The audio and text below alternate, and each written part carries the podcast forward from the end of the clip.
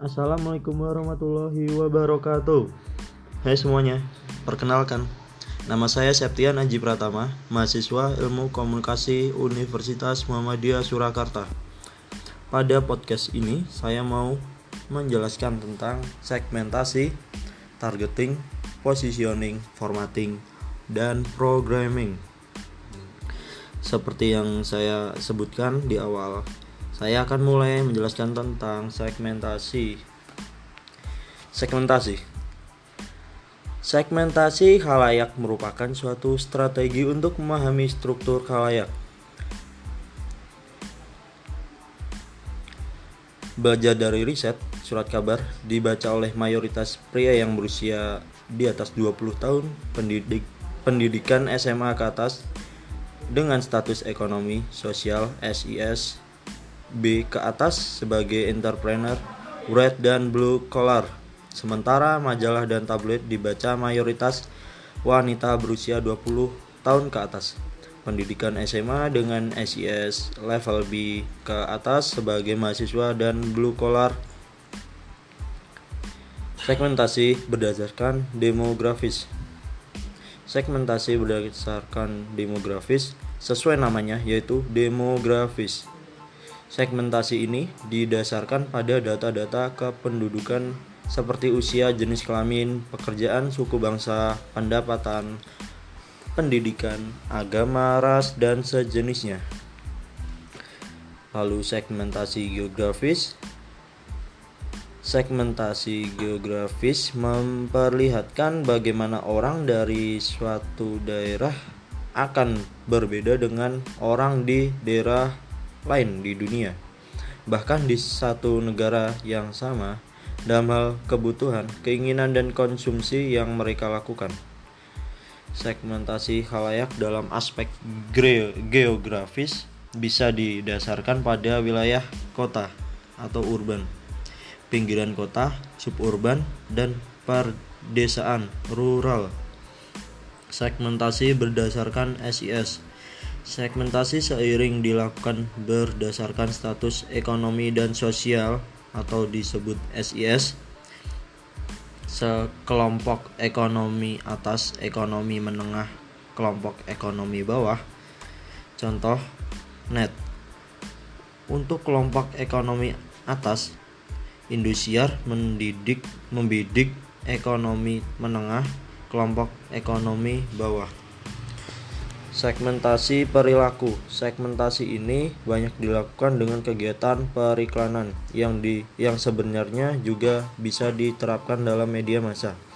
Segmentasi ini disebut sebagai segmentasi behavioral yaitu segmentasi yang didasarkan pada beragam variabel berkaitan dengan perilaku halayak. Cara melakukan segmentasi targeting. Ya, kita sudah mulai masuk ke targeting. Targeting konsentrasi pada segmen tunggal. Konsentrasi pada segmen tunggal. Konsentrasi pada segmen kalayak tunggal ini sesuai dengan namanya adalah di mana dalam proses targeting perusahaan media memilih satu saja segmen kalayak. Jika perusahaan media memiliki segmen ya yang tunggal, maka perusahaan media harus memiliki pertimbangan yang kuat karena tingginya resiko kegagalan. Jika gagal, membaca kemauan segmen yang hanya satu saja, media tidak lagi memiliki khalayak. Contoh, channel Fashion TV atau radio dangdut. Spesialisasi secara selektif. Spesialisasi secara selektif secara selektif adalah proses targeting yang dilakukan oleh perusahaan dengan menyeleksi beberapa segmen. Segmen yang diseleksi dan dipilih mungkin tidak saling berelasi atau membangun sinergi. Namun, masing-masing segmen menjanjikan keuntungan berbeda dengan strategi pertama. Dalam strategi kedua ini, jika salah satu segmen gagal untuk digapai, perusahaan media masih bisa berharap pada segmen yang lain. Contohnya itu Star World. Spesialisasi produk spesiali produk, spesialisasi produk. Target ini dilakukan dengan fokus pada produk tertentu, sifatnya khusus. Dalam spesialisasi ini, perusahaan melakukan pertimbangan targeting atas dasar membangun reputasi yang kuat. Kegagalan daripada spesialisasi segmen tunggal, namun demikian resiko juga masih mungkin terjadi, yaitu apabila terjadi kekurangan bahan atau keterlambatan melakukan perubahan teknologi. Sebagai contoh, ada saluran televisi, televisi satelit nasional geografik. Channel saluran televisi ini dikenal luas, memiliki reputasi di bidang tayangan televisi yang berkaitan dengan alam, seperti fitur dan film dokumenter. Setelah sukses dengan NGC, edisi reguler perusahaan media meluncurkan kanal baru bernama NGC World yang produk tayangnya lebih ber, berfokus pada alam liar. Spesialisasi market Spesialisasi market adalah targeting yang dilakukan dengan proses di mana perusahaan berkonsentrasi melayani kebutuhan dalam kelompok segmen tertentu. Pertimbangan pasar yang kuat menjadi alasan dalam targeting yang didasarkan pada spesialisasi market resiko menjadi lebih kecil dibandingkan dengan segmentasi yang tunggal karena pasar yang sudah kuat. Namun, resiko bisa muncul ketika pasar tersebut mengurangi konsumsinya. Sebagai sebagai contoh, adalah majalah yang ditunjukkan untuk penggemar klub sepak bola tertentu. Majalah United Indonesia adalah salah satu contohnya, di mana majalah ini ditunjukkan pada pasar yang sangat spesifik yaitu penggemar klub sepak bola Manchester United. Menjangkau semua pasar, jangkauan semua pasar sesuai dengan namanya. Targeting ini melaku, dilakukan dengan berusaha menjangkau semua segmentasi yang ada. Resiko kegagalan pada satu segmen bisa dengan cepat diganti dengan segmen yang lain. Banyak media yang bermain pada model targeting ini. Sebagai contoh adalah televisi di Indonesia yang mayoritas berusaha menyasar semua khalayak. Lalu kita akan berganti pada positioning.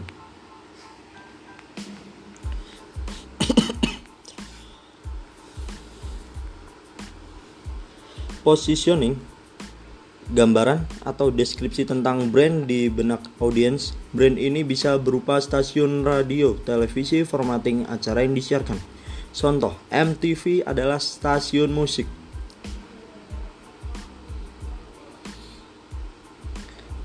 Lalu ke formatting. Formatting contohnya pada radio, format stasiun penyiaran radio ketika diterjemahkan dalam kegiatan siaran harus tampil dalam empat wilayah, yaitu kepribadian, penyiaran dan reporter, pilihan musik dan lagu, pilihan musik dan gaya bertutur, spot atau kemasan iklan, jingle, dan bentuk-bentuk promosi acara radio.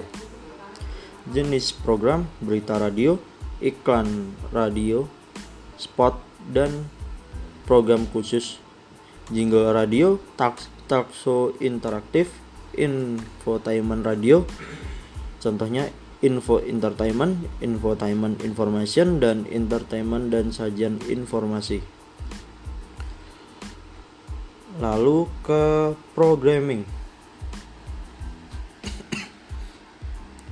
Di sini menjelaskan tentang programming dari sisi pengaruh faktor internal programming dipengaruhi oleh keuangan dan pendapatan stasiun radio dan televisi masing-masing. Pada stasiun televisi, program produksi yang berbiaya besar hanya bisa diproduksi oleh stasiun televisi yang memiliki keuangan dan pendapatan yang sehat. Standar penyiaran juga berpengaruh pada programming yang disusun pada stasiun televisi kabel khusus film misalnya. Kualitas gambar yang jelas seperti high definition menjadi standar yang harus dipenuhi pada pekerja media penyiaran yang menyusun programming juga tidak bisa melepaskan diri dari pengaruh manajemen tingkat atas saat menyusun programming. Jika manajemen tingkat atas sudah memutuskan arah kebijakan, maka programming juga harus disesuaikan dengan arah kebijakan tersebut.